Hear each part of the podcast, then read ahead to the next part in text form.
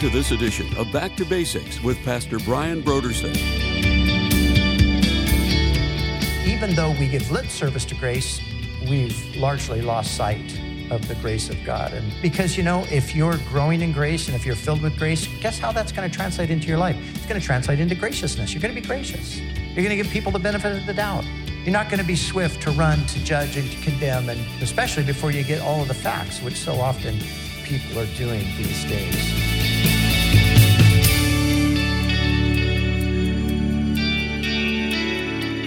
Today on Back to Basics, Pastor Brian continues his study in the book of Galatians. Join us as Pastor Brian concludes his teaching on Galatians, chapter 1, verses 1 through 5, in a message titled The Life of the Age to Come.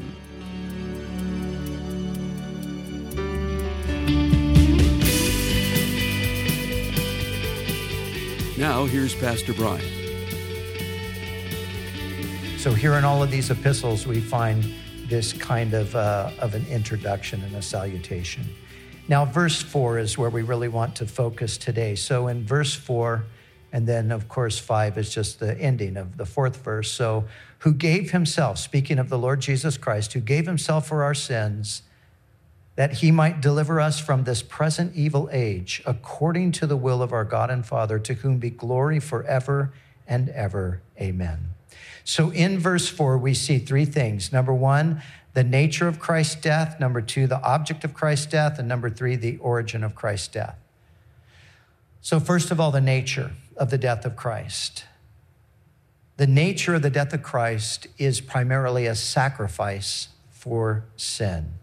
You see, Christ's death was not primarily a demonstration of God's love, though it was that.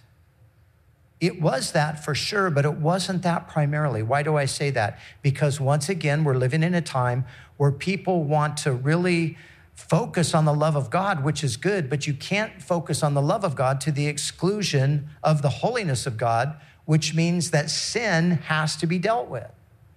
And sin had to be dealt with through a sacrifice. Atonement had to be made. A life had to be given for the sins that were committed. And, and once again, in our time, this is something that is unpopular. There's, like I said, there, there's much talk about God's love. And, and God's love is a great thing to talk about because it's true. God does love us. And He did demonstrate His love for us through the death of Christ. But we have to remember that it wasn't simply a demonstration of his love. The death of Christ was making a payment for our sins. So, the nature of the death of Christ was first and foremost a sacrifice for sin. We cannot lose sight of that. Secondly, the object was to deliver. The word can also be translated rescue to deliver or rescue us from this present evil age. So, this is also what happened through the death of Christ that for those who receive him, that we are rescued from this present evil age. We are, we are pulled out of it in a sense. And we'll talk more about that in a moment. But then the third thing is the origin of the death of Christ is in the will of God the Father. And again, we sometimes have confusion. People think, well, you know, Jesus, the New Testament God, he's the nice, gracious God. The Old Testament God is the, the angry God, the wrathful God. And so Jesus steps in. God really wants to destroy everybody, but Jesus steps in and talks them out of it. And he takes the, the brunt of things for us. And, uh, but, but the whole picture is that, you know, God, God the Father is a wrathful, vengeful God. But here we're told that the origin of the sacrifice of Christ is the will of God the Father. And of course, this is what John 3:16 says, for God so loved the world. Jesus died as a sacrifice for sin because of God's love for the world. And the Bible is clear that the triune God, Father, Son, and Holy Spirit, all harmoniously working together for man's redemption. The Father planned it, the Son executed it, and the Holy Spirit applies it. And so there's no, like, like we said, there's no pitting Jesus against Paul, and there's certainly no pitting God the Father against God the Son. Our salvation originated in the will of God the Father. But Now, we want to come back and I want to focus today on the object of this salvation that came through the death of Christ. And as we said, it is to deliver or rescue us from this present evil age. And so, let me quote to you from John Stott. He said, The Bible divides history into two ages this age and the age to come. It tells us that the age to come has come already because Christ inaugurated it, although this present age has not yet finally passed away. So the two ages are running their course in parallel. They overlap one another. Christian conversion means being rescued from the old age and being transferred into the new age, the age to come. And here's the key sentence and the Christian life is living in this present evil age, the life of the age to come. And thus, the title of our message today, The Life of the Age to Come. That's what we want to talk about because this is what Jesus came to do in delivering us from this evil age. He doesn't take us out of the world, right? We're still here. So, what does it mean that he delivered us from it? Well, he has saved us, he's, he's brought us to himself, and he's given us the experience of the life of the age to come. We get to live that life of the age to come in this present world. And so, because we are called to experience this life of the age to come, that will translate itself into us who are still living in the present evil age, living radically different than the way the rest of the world is living. And so that is going to be the, the mark of those who are the followers of Christ. We're going to have a life that is distinct. It doesn't mean we're going to dress differently. It doesn't mean we're going to you know eat different kind of food. It doesn't mean that we're necessarily going to be entertained by different things although obviously it would apply there to some degree. But it's not those kinds of things that we're talking about. It's just it's talking about a life that is centered in the things of the spirit. A life that has a quality beyond anything that you could ever find in this present evil age it is the life of the age to come. And I would define the life of the age to come in this way living in the freedom that comes from living in the fullness of God's grace. That's the big picture point. Living in the freedom that comes from living in the fullness of God's grace. Listen, the more you understand God's grace, the more you live in God's grace, guess what? The freer you are the freer you are. And the, the freer you are, the more joy you have, the more love you have, the more hope you have. All of those things come along with the freedom. And so that's why, you know, our theme for our study of Galatians is, is free in Christ. We have to understand we're free in Christ. And so I want to just take a look at a few things that we are freed from. And so this will be just kind of a, a, a, little bit of an overview of the content of the epistle, not entirely, but just a few things. And we'll look at all these things in much more detail as we make our way through the epistle. But first of all, as we're talking about living in the freedom that comes from living in the fullness of God's grace, we're talking about freedom from the bondage to sin. Freedom from the bondage to sin. Sin is our enemy. Sin is not our friend. Sin is that destructive force. Sin is that thing that is ruining life, ruining everybody's lives. And Jesus came to free us from bondage to sin. So we no longer have to live under the dominion of sin. We no longer have to live in the grip of sin that is destroying our lives in chapter 5, verses 19 through 21, Paul lists a number of things that he says are manifestations of the flesh. He says that those who habitually practice these things will not, in the end, partake of the kingdom of God. But this is what he speaks of. He speaks of adultery, fornication, uncleanness, lewdness, idolatry, sorcery, hatred, contentions, jealousies, outburst of wrath, selfish ambition, dissension, heresy, envy, murder, drunkenness, revelries, and the like. So these are the kinds of things when we're talking about sin, these are the things that Christ came to free us from these things. Every single thing in this list will destroy you.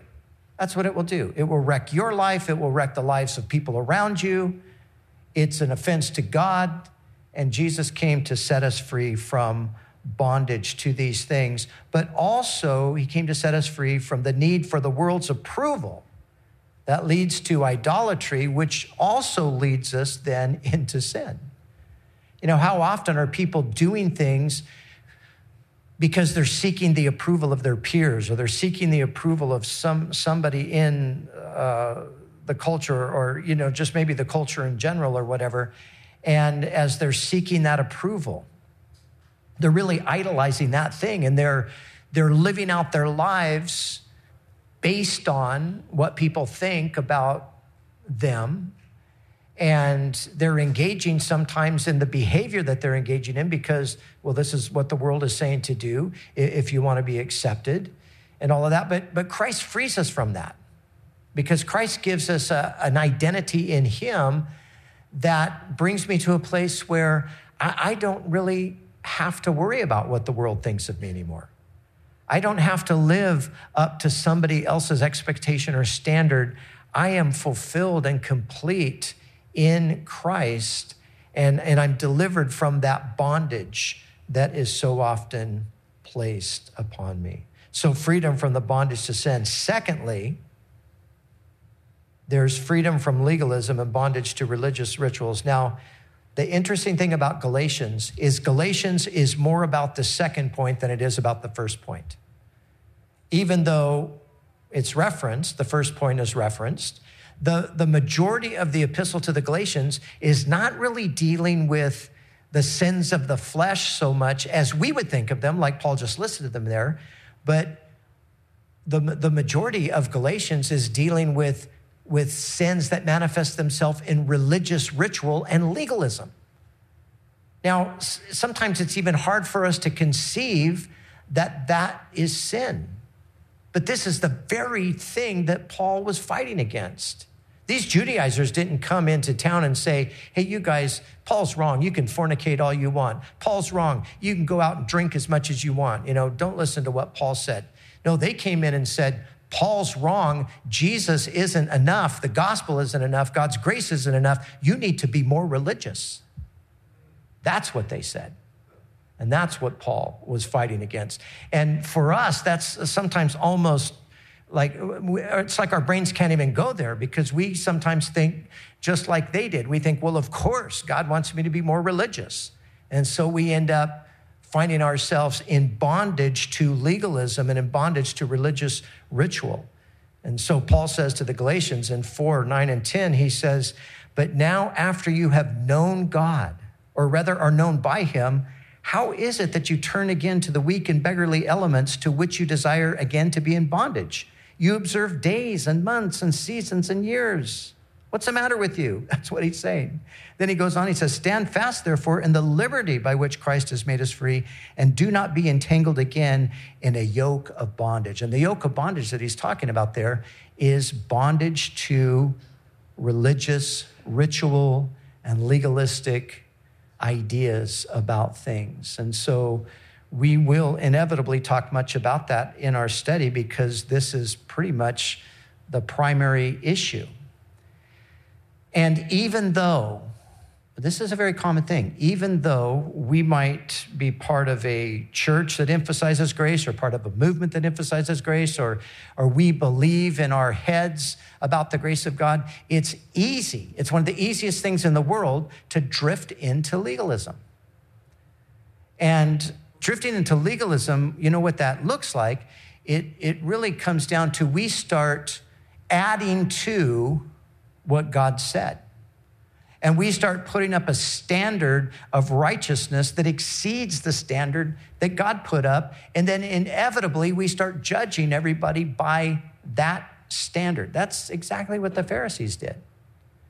The Pharisees put up a higher standard than God had put up. And then they judged everybody that didn't live up to their standard. And we sometimes can do the same thing. So, our study of Galatians will bring us through our growing in grace, it'll bring us freedom from legalism and bondage to religious ritual. And then there's also freedom from racial and cultural division. As we study through this book, we're going to see that those were some of the problems. There was racial conflict in the church in Galatia because there was this idea among the Jews that they, they kind of had a superiority complex. They thought they were better than the Gentiles. And that brought division. And then there was a cultural division.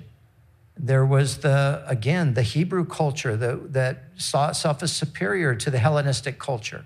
And so you had this racial and cultural division that developed there. But Paul says in chapter 3, verse 28 of Galatians, he says, There is neither Jew nor Greek, there is neither slave nor free, there is neither male nor female, for you are all one in Christ Jesus.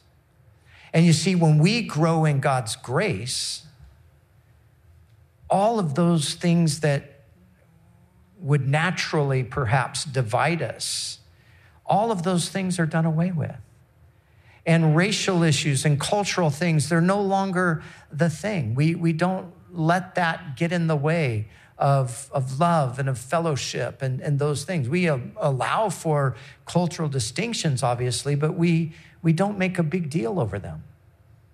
And of course, the racial thing, we just blow that completely out of the water because there's not any basis for any division regarding that whatsoever. So, freedom from racial and cultural division. And then Fourthly, freedom from judgmentalism and a critical spirit. Listen, there is so much judgmentalism in the church today and, and such a critical spirit. It is unbelievable. It is, it, it's just, eh, you know, but, but here's what it says it says we have a bunch of immature Christians because you know what? The more you grow in grace, the less judgmental and critical you become. That's the reality. And again, Paul addresses that to the Galatians. He said, For you, brethren, have been called to freedom. Only do not use freedom as an opportunity for the flesh, but through love serve one another. For all the law is fulfilled in one word, even in this, you shall love your neighbor as yourself. But if you bite and devour one another, beware lest you be consumed by one another. Paul is describing here what happens when people develop a judgmental and a hypercritical spirit. You bite and devour and consume one another.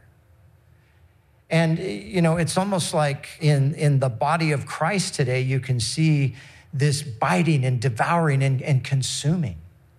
And it really is uh, quite astounding how much vitriol there is from Christians toward other Christians who, you know, maybe there, there's a disagreement. Has anybody ever heard of the idea of agreeing to disagree agreeably? when it comes to non essential things, I'm not talking about essentials of the faith, but when it comes to non essentials, you know, people are going to see things a little bit differently. And we, we need to be gracious toward one another and not hateful. And, uh, you know, it, but, but it is. It, it's just crazy. But like I said, to me, it's just indicative of the fact that we, even though we give lip service to grace, we've largely lost sight of the grace of God. And because, you know, if you're growing in grace and if you're filled with grace, guess how that's going to translate into your life? It's going to translate into graciousness. You're going to be gracious. You're going to give people the benefit of the doubt.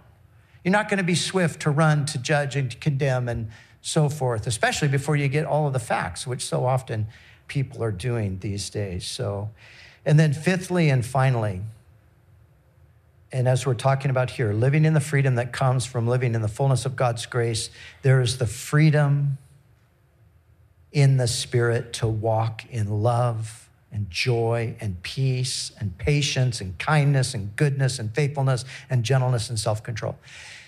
So the Galatians, here they are. Paul comes to town, he brings the gospel. These people are Gentiles, they're heathens, they're idol worshippers. And they hear this great news of God's love and mercy and grace through Jesus who died for their sins and Paul says, You just need to believe on the Lord Jesus Christ and you shall be saved. And they all embraced that. And it was glorious. It was wonderful. It was amazing. And they had this experience of joy and they had this experience of love and they had this experience of, of unity and, and hope and all of those things. And then what happened? False teaching comes to town. False teachers come to town. False teaching sets in. And they become hyper religious and hyper critical and judgmental. And pretty soon it's all ruined. Paul says, You know, what happened to you? And, at one point he says, Who bewitched you? Who cast a spell on you? And, and you know his own personal experience he says there was a time when you your love for me was so strong here in galatians he says you would have plucked out your own eyes and give them to me this is where we get the idea that paul had an eye disease they said there's paul said there was a time when you would have plucked out your own eyes and given them to me what happened how did everything change you see, they went from loving Paul and appreciating Paul and, oh, Paul's our father in the faith and he brought us to the gospel, to questioning Paul's apostleship, to questioning his doctrine. They came to a place where they felt like, well, Paul just, he doesn't really know. We know, we know the truth. They became lifted up with pride. And, and it just, it ruined everything. Grace changes everything for the good legalism ruins everything. That, that's, that's really what it does. It'll ruin your life, it'll ruin your experience, and it'll really just make your environment miserable because you're just judging everybody and you're critical of everything. And, you know, it's like, it's like a disease. And we've got to resist that. And, and the, the antidote to the disease is grace. We've got to grow in God's grace. And that's what we're going to do as we go through Galatians. So we're rescued by the death of Christ from this present evil age so we can go on, move forward, live the life of the age to come, life in the fullness of God's grace. That's what we're talking about. And listen, we want to see a great work of God's Spirit. We want to see, we talk about a revival, an outpouring of the Spirit of God. And you know what that really is? that is an outpouring of God's grace. And it's a revolutionary thing. You know, grace is so revolutionary because it, it sweeps through a culture, it sweeps through a community, and it brings in all kinds of people that quite often the religious people would never give the time of day to or let in the door of their churches. That's happened over and over. It didn't just happen in the 60s here, it's happened over and over again in the history of the church. It's an outpouring of God's grace, and quite often it's too radical for religious people. They can't handle it. Wait, no, God can't save people like that. It just, just doesn't, you know, fit with our theology. But God does save people. And then sometimes it's it's like, well, you know, God hasn't saved them enough for me. I'm not comfortable yet with them. You know, they, they need to be more saved than they are. Because grace doesn't only save us, it sanctifies us. And because it's grace, it's patient with our sanctification process. But a lot of times we're not patient with the sanctification process. We want to see people sanctified overnight, of course, as long as it's not us, but we want everybody else to be sanctified overnight, right? We want to give room for our own little pet sins, but we don't really want there to be any patience or, or grace extended to other people's issues. So, Galatians is revolutionary because it's about the gospel of grace. And I trust that God's going to use this epistle in our lives to renew us in His grace.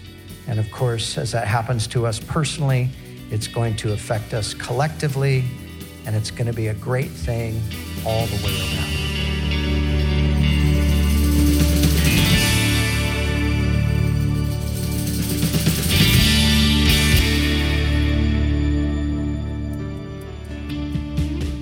For the month of April, Back to Basics Radio is offering a timely resource titled One Minute Answers to Skeptics by Charlie Campbell. Has a skeptic in your life ever stumped you with questions regarding God, social ethics, or supposed contradictions in the Bible? Well, with this book, One Minute Answers to Skeptics Concise Responses to the Top 50 Objections and Questions by Charlie Campbell, you can be equipped to address the questions of skeptics on those exact topics and many others.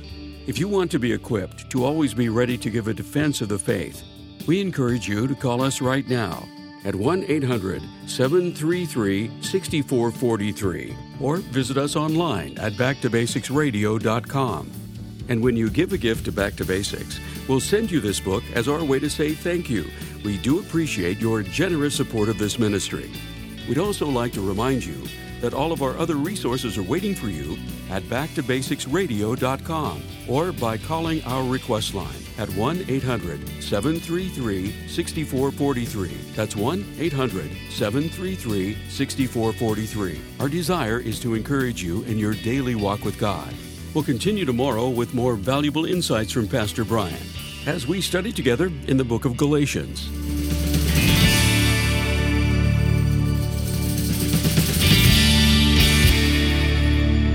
Basics is the preaching and teaching ministry of Calvary Chapel, Costa Mesa, California.